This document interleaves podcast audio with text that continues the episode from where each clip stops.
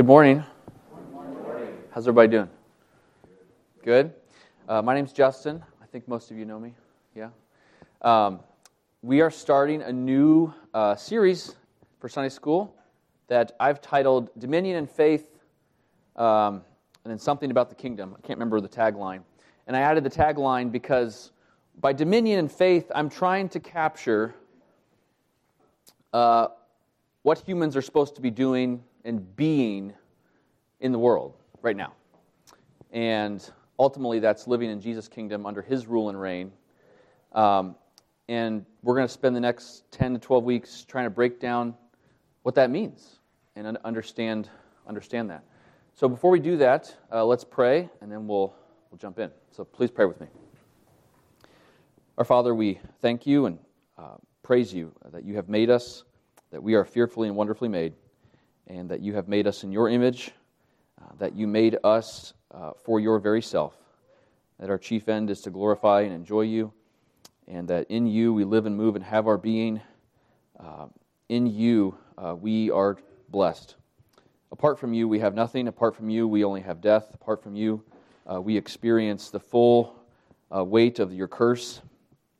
And through Jesus Christ, we've come back to your presence. And so we pray that your Spirit would fill this room, that you would fill our hearts, that we would know uh, who you are and who we are in you. Uh, please uh, bless our time together uh, today and, and in the next few weeks as we study your word, as we think and meditate upon what it means. Uh, we pray that you would teach us, that you would instruct us from the very mouth of Christ uh, as we feast on his word. Bless us this day and uh, lead us into all truth through Christ. We pray these things in His name. Amen.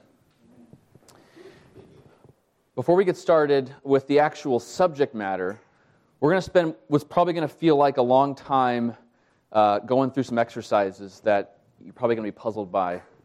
I think they'll be kind of fun, uh, but you may not get where I'm going. But just bear with me for the next maybe 20, 30 minutes, and uh, I think you'll see the point. So, the reason I'm doing these exercises here is because when we tackle the questions we're going to tackle over the next few weeks about dominion, about what it means, about the kingdom, what it means, about having faith and what it means, uh, we want to have more than just facts, right? We want to have more than just uh, categories of ideas. We want to know ultimately how to live, how to be, uh, we want to experience God Himself. We want to experience Him. Not just know ideas about Him, but know Him. And so, to kind of get at this difference between uh, just knowing facts and knowing something deeper than that, uh, we're going we're gonna do some exercises. So, the first, first question I have along these lines is, and uh, Bells, I think you already know the answer, and Evelyn, you guys can't answer, okay? Because I think you know where I'm going. So, question is what is a star? This is, anyone can answer. You can raise your hand. What do, you, what do you think it is? How would you define that? Collection of gases. Collection of gases. Okay. Anything else? What's a star? Yeah. It's like our sun. It's like our sun, right? In what way?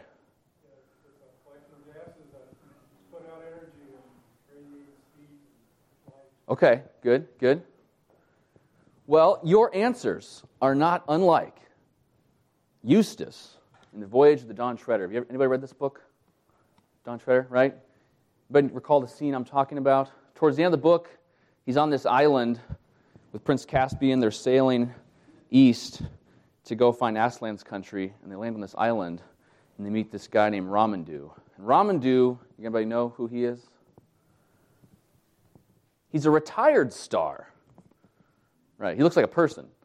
And, uh, and Eustace says, uh, In our world, said Eustace, a star is a huge ball of flaming gas. Well, Ramandu answers, he says, Even in your world, my son, that is not what a star is, but only what it is made of. So, isn't that interesting? When we think about what's a, what's a star, we first go to to what's it made of? Well, that's, that's part of what it is, but that's not what it is, right? If you were to ask Roy Blackwood, when he was sailing, he's told this story many times. Many of you probably who knew him heard it. He's on a carrier. His testimony involves looking at stars. And, and what were stars to Roy Blackwood? They were more than just balls of gas, right? They were providing direction to someone trying to sail a ship, right? And they're also uh, declaring the glory of God in, in the beauty and splendor of what they are. If you're to ask a astrologer, you know, we're not, we're not astrologists. We kind of don't want to go down that road in one sense. But how would they respond to what a star is? Right? They're going to have a different answer than just a ball of gas. These constellations, they're mapping out mythology and drama and, and a story. And if you go to uh, uh, little Geppetto in Pinocchio, What's a star to Geppetto? Something you wish upon. Yeah. So, uh, again, what, what I hope you're seeing is there's, there's something much deeper than just what something's made of. To understand it uh, requires some, something deeper than that. Okay, so let's, let's do some more exercises here. Um, well, no, so, so, point of that, land the plane here. Uh, who are you? And Who are you? And who are you collectively? Christians, the church. What's that mean? What's that mean to be a Christian? What's that mean to be the church? What's that mean to be a human? Right? We know what we're made of. We got flesh and blood, we got arteries, we got chemical reactions going in our brain, generating some images in our head, you know. Uh, we got blood pumping, but what, what are we beyond what we're made of? Okay, so that's kind of where that's going. Okay, let's, let's play a game now. Um, who wants, I need a volunteer to play a game with me. Real quick. Anybody? First person raise their hand. Okay, Jacob. All right. You go first.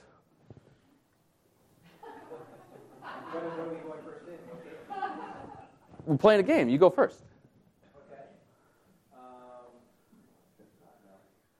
yeah, yeah, yeah, yeah. So, so what's, what's missing? What, why, why don't you want to play a game right now? Uh, I wouldn't say I don't want to. I would say more I don't understand what's going on. You don't know what's going Okay, okay. I'll give you some rules. Games have rules, okay? Okay, okay. Um, you roll a dice. If you roll a two, you go forward five spaces. If you roll a six, you go backwards five spaces. And then if it's any other number, you just move forward one space. So you go first. Okay. Um, I don't have a in my pocket. Uh, okay, we, we could probably find one. So, is that is that enough to play a game? Like, what's missing? A board, a die. But board, die, more stuff. Sure, sure, more stuff. But more, the goal, the goal. Yes, yeah. What? What's the point of the game? Right, right. So this is what often happens to people when they watch sports. They don't understand, right? They just see a bunch of stuff happening. You know, have anybody watched Australian football? It, it looks similar to football. They got goalposts, but then it looks similar to rugby. But then they're doing others. It just doesn't. You don't know what the goal is. Or cricket. Cricket's the big. I have. I have no idea how to win in cricket. Okay. Um, don't. Um, I shouldn't visit India or any place in the British Commonwealth. Uh, they they wouldn't like that answer. But you have to know the goal, right? Simply simply. Even having some rules isn't enough if you don't know what they're for, right? Okay, some more illustrations. We're gonna, Sure, but monopoly of what? You still got to know what, right? Yeah, yeah. Properties, little. Uh, um, no, exactly. And and some games give you more clues than others, right? Some games are super dense. Uh, like, uh, well, I won't say more illustrations. We got we got to keep moving here. So, okay. So another example here. Uh, I'm going to sing some notes for you, and, you and, and I'm going to stop, and then you tell me how you feel when I stop, okay? Dum, Da da da da da da da. Cliff, oh, you said Cliff. That's great. Cliff, why'd you say cliffhanger? Why? I left you. How do you know I left you hanging? Well, I, I stopped, but why did you anticipate something was supposed to happen after I stopped? Felt that way. Okay. Anybody else care to comment? Dean, yeah. Well, the note that's missing is the same note you started over like the fire, Right? which gives us resolve. It gives us resolve. Anybody? Yes, Amara. I didn't finish it. Right. So the note that I ended on, oh, well, I, that you think I should have ended on. How dare you judge my singing? Like, where, where, where you're getting these arbitrary standards of how I should end songs is beyond me. You know. Uh, but no, what you're all anticipating is, is something that musicians call the tonic, right? It, a tonic is the tonal center of what we call a key. And a key is just a collection of notes that sound like they should go together. And the reason they sound like they should go together is because they're all proportionally oriented around this idea of the tonic. And so, in a major scale that I was singing but left out the last note, I was trying to get back to the tonic, but I left it out, right? Does anybody know what atonal music is? Like the definition of it is? Yes. Well, I, I think about Schoenberg, yeah, Yes, Arnold Schoenberg, yes. sounds, it just sounds really harsh, nothing seems to tie together. Right. And, and you have that feeling because the definition of atonal music, Arnold Schoenberg, he's this uh, German uh, musicologist in the early 20th century, played around with this. And um, the, the definition is there's no tonal center. It, it, is, it is music without a tonic. And so it, it strikes you as, as harsh, as, as there's no resolution, there's nothing to resolve around, right?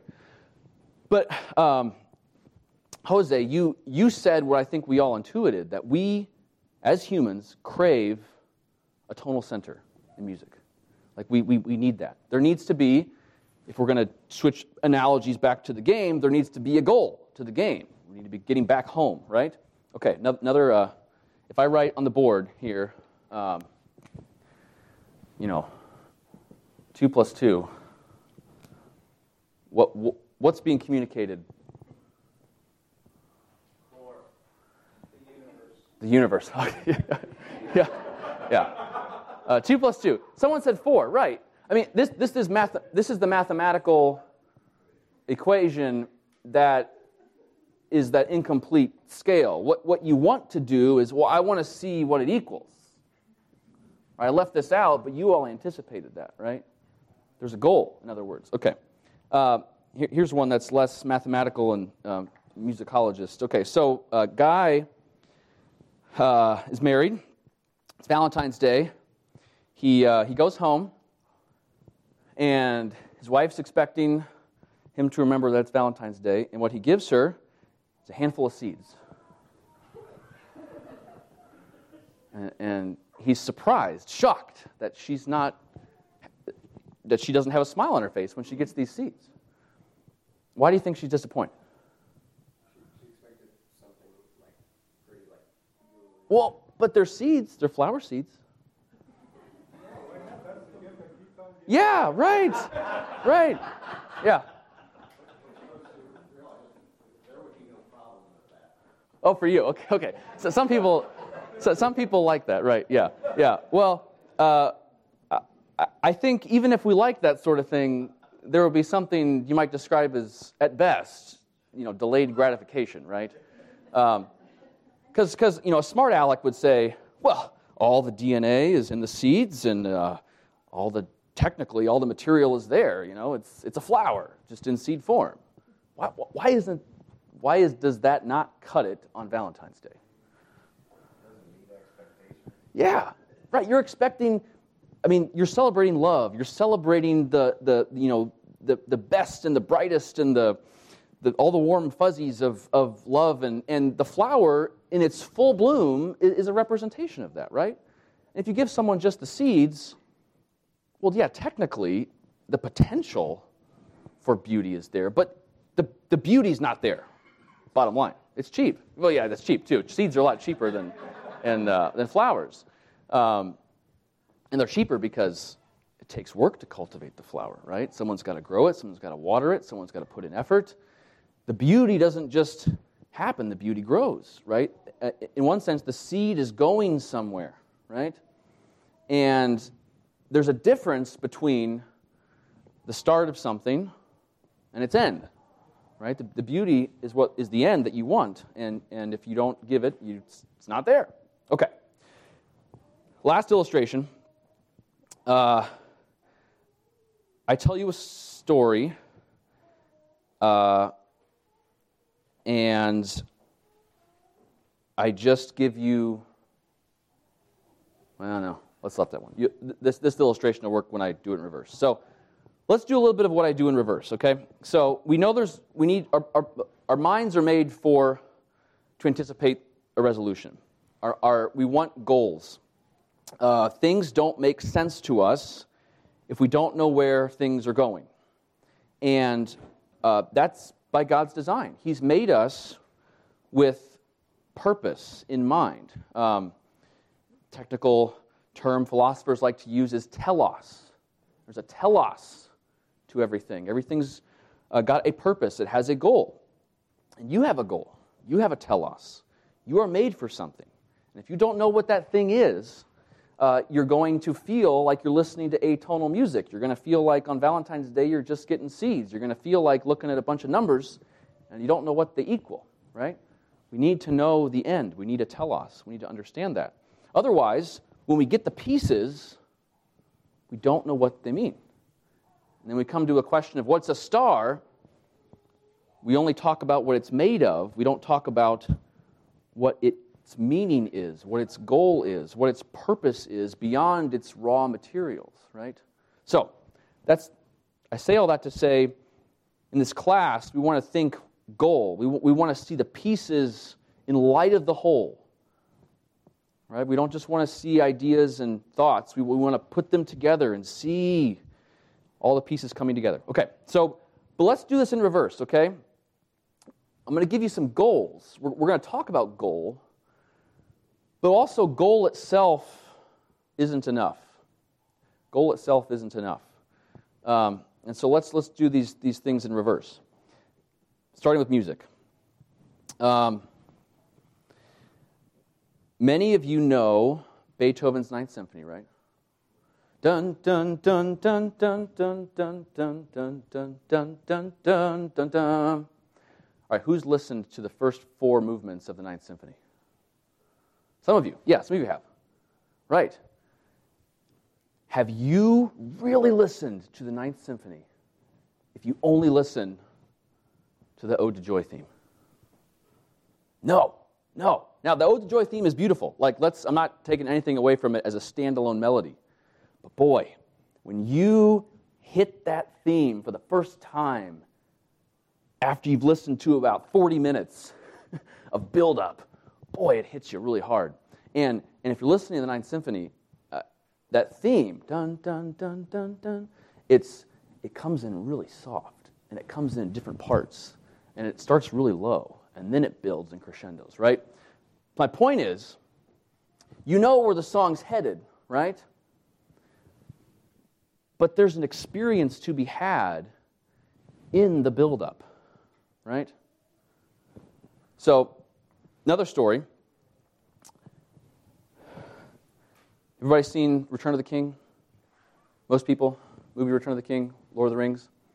Okay, I'll do a couple stories um, just so I make sure I hit one that everyone's seen. So, if you walked into a room where Return of the King's being put on the big screen, and you just see a bunch of crying hobbits,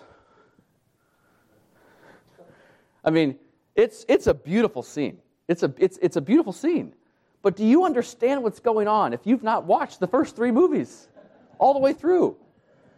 Like, for those of you who don't know, uh, the, you know, Frodo Baggins is following Gandalf and some other elves, and they're going to this harbor, and there's a ship waiting, and Gandalf gets on the ship, and Elrond gets on the ship, and all of a sudden, Frodo starts going on the ship, and all the other hobbits they start crying, like, "What's?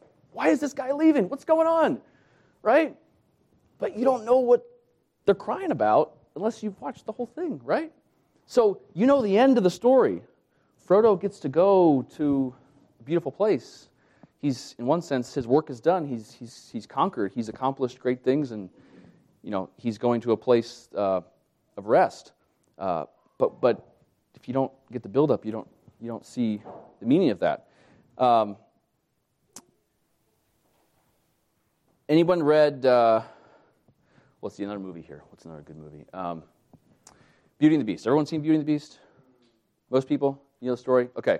Well, you see a beautiful couple with a bunch of uh, happy servants in a big mansion, all celebrating. What a great ending. It's great. Uh, except if you just saw bride and groom celebrating with a bunch of servants around them in a big French chateau, uh, would you understand what Beauty and the Beast was all about? No, what's missing? Who was the groom like two days ago? He was an ugly beast. Right. There's, there's a buildup to this momentous occasion, right? Um, last, everyone read Till We Have Faces by C.S. Lewis? Yes? I know. Donald's read all the books I'm, I'm citing. So, uh, anyone else read this? Very good book. Okay, well, Till We Have Faces. It's the title of the book is the climax of the book.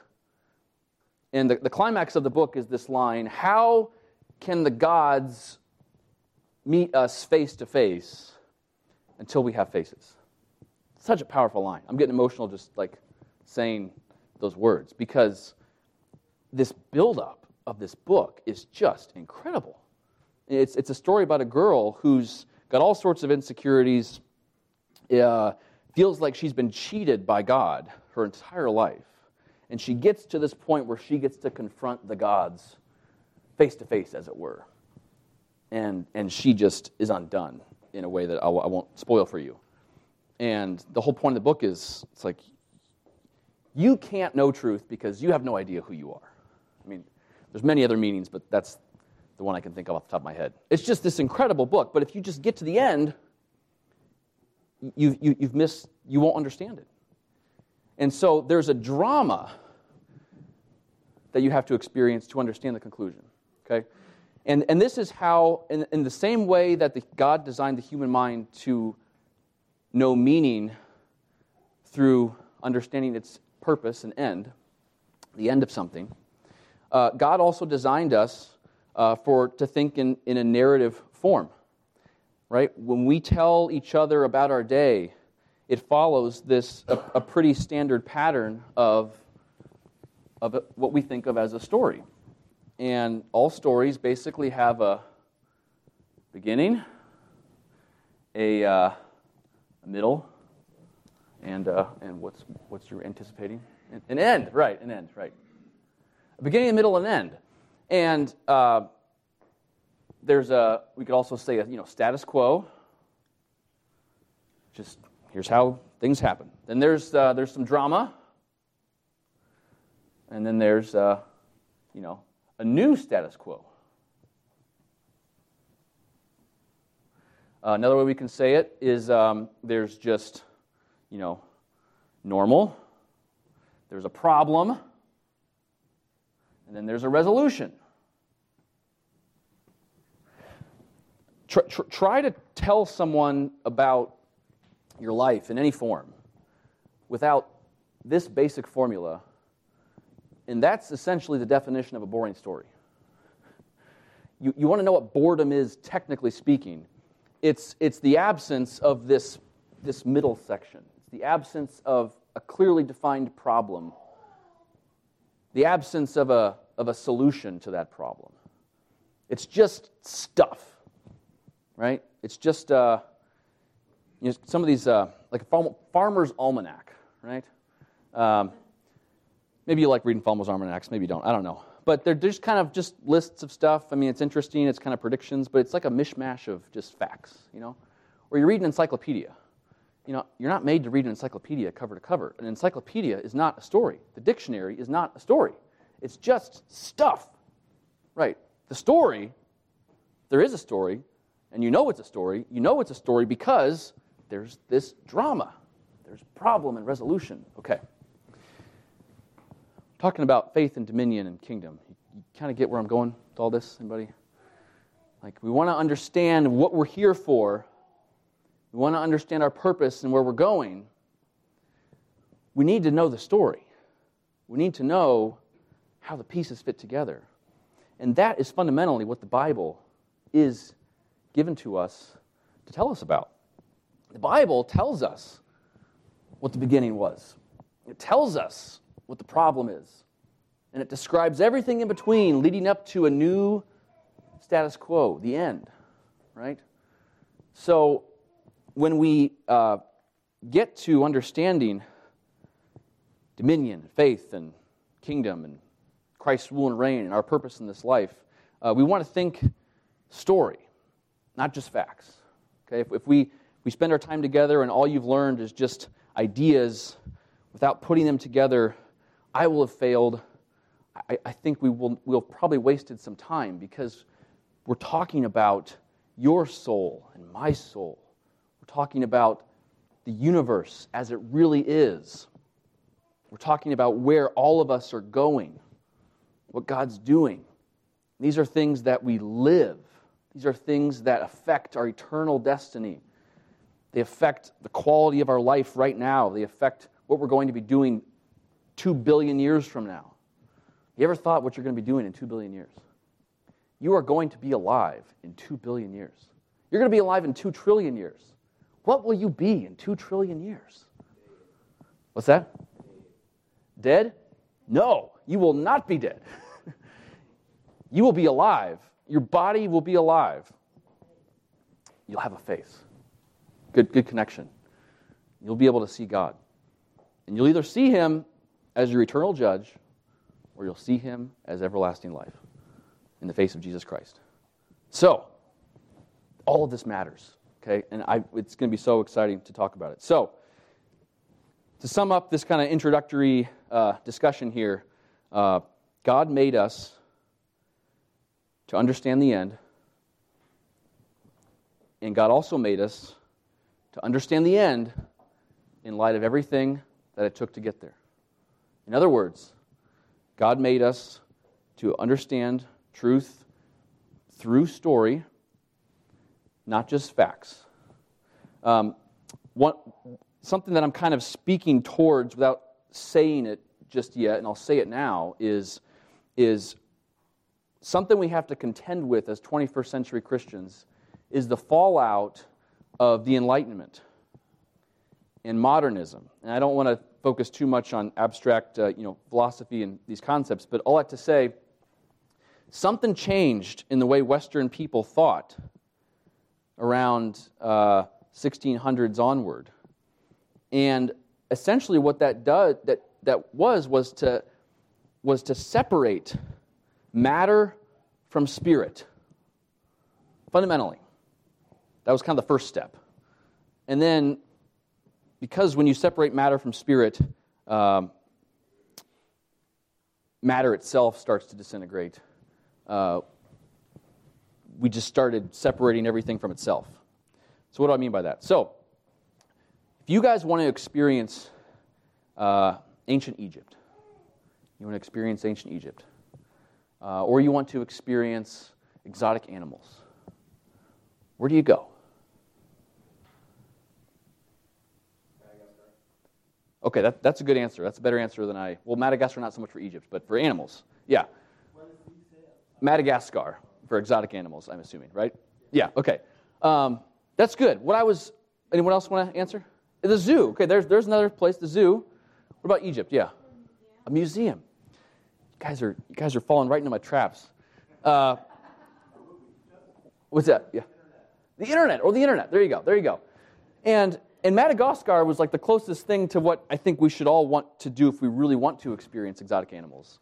Um, and if we want to experience ancient Egypt, we should go to Egypt. Well, you can't go to ancient Egypt, right? Because it's not ancient anymore. But uh, you'd be going in the present. Um, but you could see something from ancient Egypt if you saw the pyramids, right? Yeah. Just, if this is something I talk about a lot when I talk about this idea of knowing, right?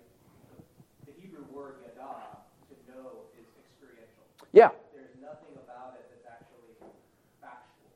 It's very, have you experienced this thing versus do you know the facts of this thing? Yeah.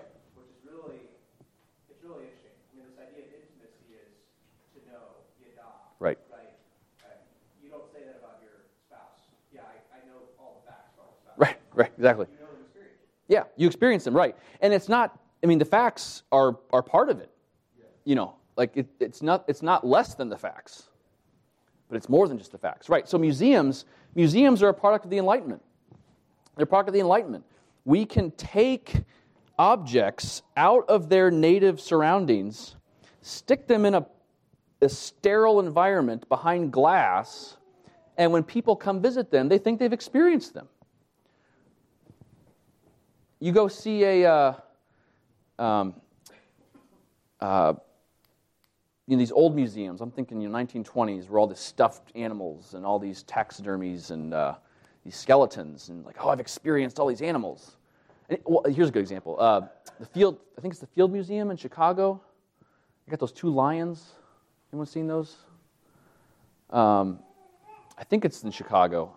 Anyway, there's these two huge lions. I mean, they're huge, and, they don't have manes, um, and they're stuffed, and they're they're like maybe 10 feet tall. I mean, they're the actual lions.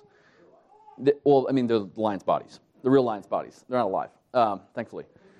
But does anyone know the story behind these these two lions? These, these were two man-eating lions that were very unusual. They worked together in Africa, and they killed so many people, and and eventually they caught them and they, and they put them in the museum. And and and you've experienced. I mean, that's that's better than a stuffed lion. That's a, you know, that is manufactured out of, you know, textiles and, and fabric.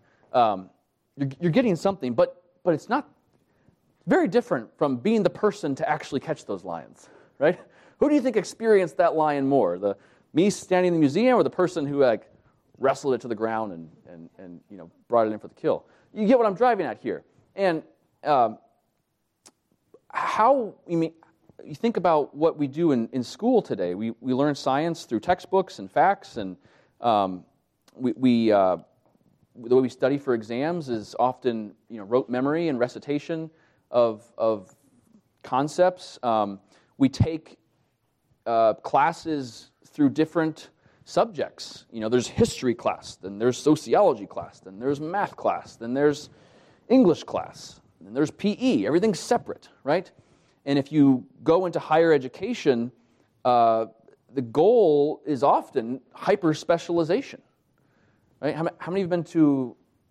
I had a friend who went to the emergency room recently, and uh, they couldn't give him any answers for about 12 hours because this specialist had to talk to that specialist, they had to talk to the radiologist, and the radiologist had to talk to the hospitalist, and the hospitalist had to talk to the cardiologist, the cardiologist had to talk to the neurologist, and it's like, where's the one person who can unify all the knowledge? Right? This is, this is, um, there's, now, I say all that to say, hyper specialization and technical expertise is very valuable. I don't want to, I don't want to diminish the advances of, of science in any, in any respect, but I do want to highlight that you lose something when you get so focused on just discrete facts and you can't connect them to the big picture, right? Now, we can go to the zoo and see all sorts of animals. What a blessing. We can go to you know, the Museum of Science and Industry and all these great museums and we can experience all these wonderful things. That's great. It's, it's, it's got its place. But we have to also know that we are missing something when we don't see these things in the environments in which they came from. Um, and so, in the back of much we're going to talk about, kind of that's just a preview of how I'm going to, I think, categorize some of our discussion here is kind of in, in how do we deal with the fact that we're moderns, that we're, we're children of the Enlightenment who, who think in terms of what are things made of instead of what are they for. Yes?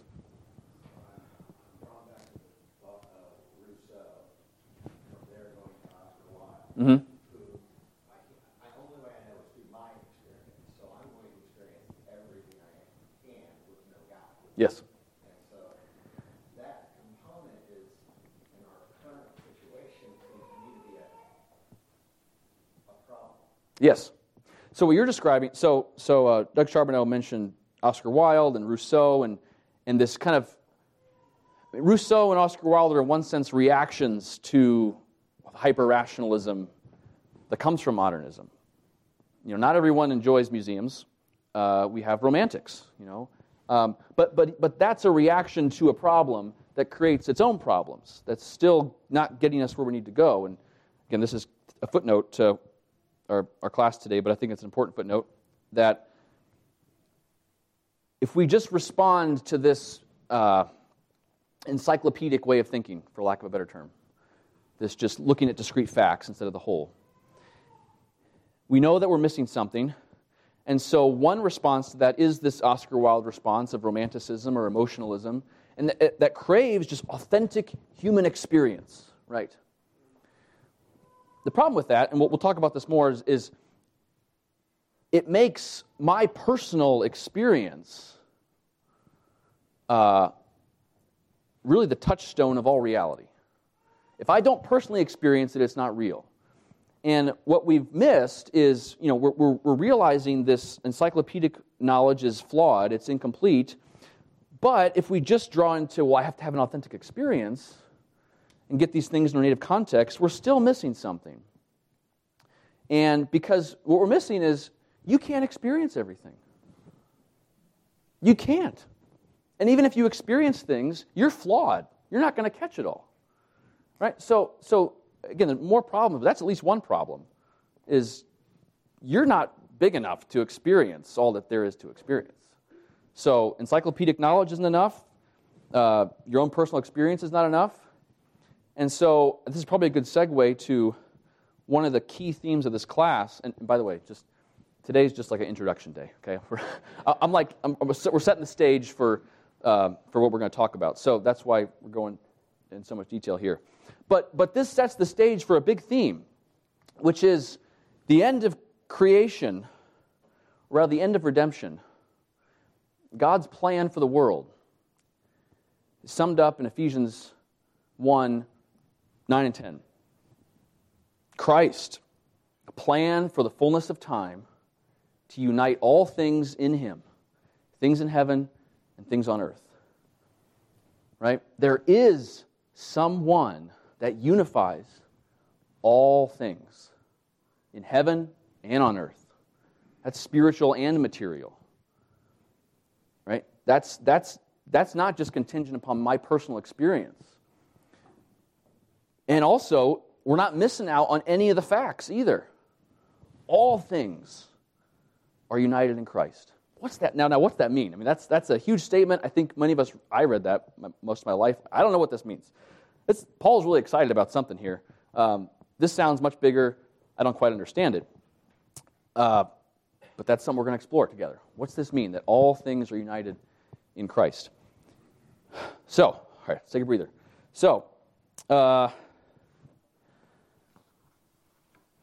telos, need an end, we need a drama. Christ is the union of all things. Why are these things the case? So, as we think about these kind of introductory concepts, you know, let's, let's take a step back and kind of focus more on practically what's this mean for you and me. Um, and kind of back to the original question, you know, who are you? What are you for? You know, and what is this church? What is our church? What are we for? Um, what are we for as a community that lives in Indianapolis? What's Indianapolis for? What's this earth for? Right? And then what's what drama are you living in right now? Okay, what's your story? And where at what chapter in your story are you living? When you woke up this morning, what was the problem that hit you first?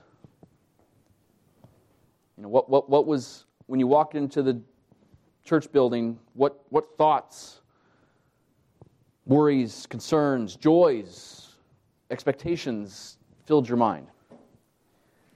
Right? Think of your life as a story. Where are you in it? And do you understand where you're in it? Where you are at in it, rather. Do you understand who the other people in your life are? Not just in your story, but in the story of this church. And where, where is this church in the story of, of Christendom?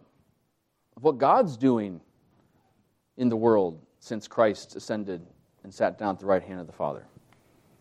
Right? We can know lots of things about the Bible. We can know lots of facts about who we are. We can know lots of lots of things, but but do we are we putting the pieces together in the right way? So, think about that as we turn to in the last 15 minutes. I'm going to lay the kind of groundwork conceptually uh, for more of the subject matter of, of dominion and, uh, and kingdom. Any questions so far? Any comments? Too many. Too many questions. Great. All right. We'll keep thinking about them. Okay, so if we want to know the drama, we want to know where it's going, we've got to start at the beginning. So, that's where the Bible starts, in the beginning, right? In the beginning. So, in the beginning, God made the world. The earth was formless and void, and He ordered it. There was, uh, there was raw material in the beginning, God shaped it. And you read the first chapters of Genesis, and you see this play out literally with uh, separating light from darkness. Okay? Order. They used to be meshed together, now they're separated. Then he, he separated land from water. More order, right? And then he populated these spaces. Yes? I'm just curious, uh, just so we're clear. Yep. Is it uh, one of the big that you, there was not a pre-existing material except for God Himself, and that the creation was? Yes. That's a very good point. And, and uh, thanks for bringing that up, because that's something that is a concept we are going to really hammer home. And that's very, that is essential for understanding um, our relationship to God. You are not God. you are not of the same substance as God. God is separate from you. And that's, that's I mean, that is a revolutionary concept uh, that we take for granted, is that the Christian worldview, the biblical worldview, uh, God made the world, and yet it is separate from Him. And that's, that's why we're not pantheists, right? We're not all just one bundle of divi- divine and material all swirling together, right? Um, so, excellent. Um, God made the world separate. It's not, it, material reality uh, came out of nothing, and it is distinct from God's eternal substance. God is spirit, right? He does not have a body like men. He is not material. He made material, right? There's so, so yes. And then, so the creation story that I was um, narrating is how did God order this material? What's he doing with it? What's the point of it? And he's bringing order to it, he's populating it, and then we get to Genesis chapter 1, verse 26, and we get the, the pinnacle of creation, which is humans Adam and Eve. Uh, and what makes them unique? Classic Bible school answer. What is unique about humans? Yes. Made in God's image. Yes. They're made in God's image. Okay, now this is where uh, we know what that, we're going to try to figure out what that means uh, in this class. And that, that's a very foundational, the image of God. What is the image of God? Well, the point I want to emphasize today is that unlike any other object in the universe, material universe, humans have the capacity to commune with God and to, to engage spiritually with Him. Animals have some kind of spark, right? There's a difference between a, a dead animal and an animal. Like you know when an animal's alive and when it's not alive. Okay, they're living. They have life. Right? Animals, animals are wonderful things because you can't control them mechanically. They, they, have a, they have a spirit of sorts. But that is not the spirit that is part of what it means to be in the image of God. It's on a whole nother level. So much so, and that's why um, one of the touchstones of what makes humans human is that we have a higher spirit than any other object or animal in the universe. And by virtue of that spirit, we are the kings of the world. Maybe you haven't heard it categorized like or phrased in that in that way, but that's that's essentially dominion. Is Humans are made in God's image. Humans have something of the divine character. The very essence of God is somehow worked into the very being of us so that we can fellowship with Him. We can experience Him in a way that no other object in the universe can experience Him. And because we are special in that way, we're the crown of creation that way, we are made to govern the whole world out of and through being God's image. God, um, so uh, when, I, when we think about this, one of the concepts that we want to talk about in this class is, is spirit rules matter. Matter doesn't rule itself. That's not how God made the world. Um, maybe a way we we, we think about this that we understand more intuitively is you know the verse, In him we live and move and have our being. Right? We, God sustains the whole world. That's a, he's, it's an active thing God is doing. God is actively sustaining the world. God didn't just make the world, wind it up like a clock, and then it just goes by itself. No, the whole universe maintains its order because God, as God is a spirit, because of who he is and how he constructed it, at some point we'll lose the vocabulary for all this, but God is upholding the world. And the question is how? How is God doing that? Now, there's lots of ways we don't know. I'm not going to try to, uh, you know, uh, Mike Bell's, like maybe, how do atoms stick together? You get physics, you know, the strong force that keeps nucleus from just imploding. Why do they stick together? Nobody knows. They really don't know. I mean, we got terms to describe it. We, we got concepts, but nobody knows how or why. We observe how the world holds together and we describe it. But nobody really knows how. Wait, God is how. That's how. God's holding the whole thing together. Okay, so um, there's also a sense in which how the world's governed, just, just how things are ordered um, uh, in a different sense. And God intended the world to be ordered through humans. That's why He made us. That's why He made us in His image, and that's why He gave us dominion over the world.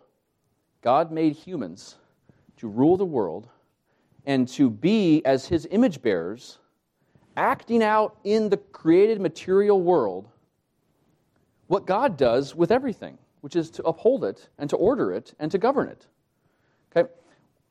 God made us and He made the world so that we would subdue it and bring order to it. And um, we're going to find out later in this class that this is a this is a progressive ordering. It didn't happen all at once, did it? God just made two people. He said, "Be fruitful and multiply and fill the earth." There was a this was this ordering of all creation through humans as his image bearers over the world was to happen over the course of all of history. They had to multiply. They had to make more image bearers. God's image had to spread over the whole world. Right? This wasn't something that was going to happen in one day. There was a progressive nature to it. But the goal was humans ruling the world bringing order to the world, subduing the world in a way that God had done with all the material reality and bringing it all together and forming the planets and forming the oceans and making the animals. We were to model that and imitate that and continue that work over all of creation. Uh, and that, that was our job. We were to be kings of the world in this way, uh, ruling the earth as God's image bearers for his glory. So, that was the plan. And a critical, critical piece of this plan. We were always supposed to do that with God, in His presence. We, we weren't made to be image, again, wind up dolls that God zapped His image into, turned us loose, and we just go by ourselves. And no, the whole project was us with God. And that, this is the priesthood of man right? We described his kingship, but the priesthood of man, we were made to be his priests. That doesn't mean we're, you know, before, before the fall, we weren't making sacrifices, uh, blood sacrifices, because there was no sin. So the priestly function was this, this fellowship, this communion, this being in God's presence, this giving and receiving, this union and communion. It's, it's what Jesus describes in John chapter 17 of, of what he's trying to restore. And so it was out of this fellowship with God and out of the nature by which he made us as image bearers that we were to then populate the whole world, bring everything under Christ's rule and reign. And the vision for this, the vision for this is um, Isaiah 10 9. The knowledge of the Lord will cover the earth as the waters cover the sea. Habakkuk also quote says a very similar phrase. Um, the knowledge of the glory of the Lord will cover the earth as the waters cover the sea. That was the vision. It was, it was that's not just glory like, uh, you know, pixie dust will fill the entire globe, or bright lights will fill the whole world. Like, you know, this, this, these, we're just going to install street lights on every corner, and it's the glory is man. Irenaeus, um, church father, he has this quote. Um, it's often been translated uh, The glory of God is a man fully alive, uh, which is not a better, better translation is the glory of God is a living man. What's that mean? What's, what's he trying to say with that? Well, it's the glory of God is not something that we're to understand as a concept. God has revealed his glory to us as material flesh and blood people. He's revealed that to us by telling us what humans were supposed to be and filling them with his image. In other words, glorified man uh, at the end of time and created man at the beginning of time uh, were to be God's declaration of his glory in the material universe probably went over, over your heads. I know I'm, I'm, throwing a lot at you.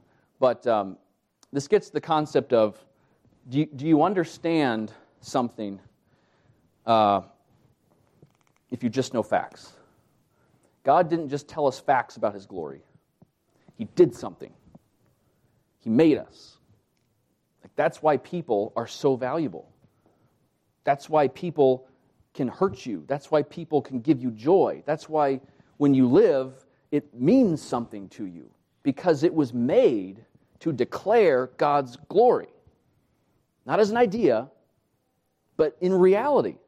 And so you, you say, I want to see God's glory. I want to know Him. Roy Blackwood, look at the stars.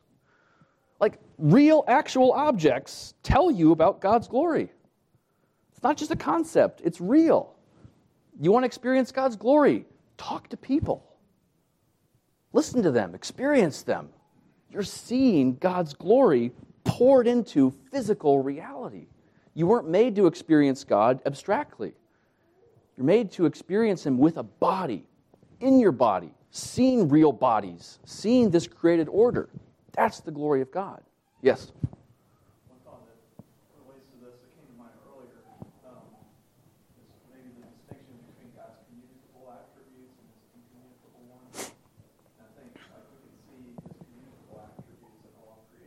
Mm-hmm. Faces of people and all these things, but then there's still more. You know, oh yeah. There's there's so much greater contained within God um, and His glory that that's not even communicated into creation. Oh no, yeah, yeah. We're finite. We'll always stay finite, and even two trillion years from now, when we've become who knows what, uh, we'll still be finite, and there'll be still more to discover. And so this isn't correct. This is not an exhaustive understanding of God's glory that we're experiencing in the created order. But it's a lot of glory. it's a whole lot of glory. And, and the tragedy of life, to wrap up in the next two minutes, is that we threw it away. Adam threw it away. He said, I don't need God to live as king of the world. I can do it myself. That's the essence of the fall. Satan tempted him and said, Did God really say, You're actually incomplete the way you are? You just don't trust him. Don't operate out of union and communion with him. Do it yourself. You know best. We threw it away. And everything got messed up. Right? Everything got messed up. We kept the categories of creation. God's created order didn't disintegrate because of common grace. We'll talk about common grace. Right? The categories he made, the structure of it, the way, the reproduction, filling the earth, subduing things, having dominion, that's all the categories, the structure stays the same. But instead of producing life, instead of growing and spreading God's glory, it just spreads death. Right? When people have kids, their kids are born as sinners. And when their kids have kids, they're born as sinners. And you can do all the parenting in the world, and you can do a lot of good parenting. Don't get me wrong. Like, again, common grace is real. The categories of creation are real in God's wisdom, and there's, there's a preservation to this reality that God allows us to continue in so that we don't just disintegrate completely. And praise God for that. But it's not the same. It's not the same. And so the Bible, so what's the solution? So the end, what's the end? The end is Jesus. Jesus is the perfect man who came to do what Adam failed to do, and he restarted the Dominion Project in himself. That's, that's, we'll end with this Psalm 1. The gospel at the beginning of the Psalms. Adam was kicked out of the garden, separated from the symbol of God's life and presence in him, which is this tree of life. Separated from that, cut off from it. But what do we read about in Psalm 1? In Psalm 1, we read, Blessed God's blessing was on creation, it was withdrawn in the curse, but now blessing returns. Where does it return? Blessed is the man who doesn't walk in wickedness, but is like a tree planted by streams of water, yielding fruit in season. His leaf never withers, and all that he does, he prospers. Where, but the world is cursed. We're separated from God. And now God's telling us there's this man that prospers, bears fruit all the time. And he's like a tree planted by streams of water, echoing this imagery in the Garden of Eden. And what's being communicated is tree of life people still exist. It's not a place. Being life is still available to us not as we continue in this death spiral, but as we experience God Himself. And the experience of that is by faith. The experience of that is in Christ.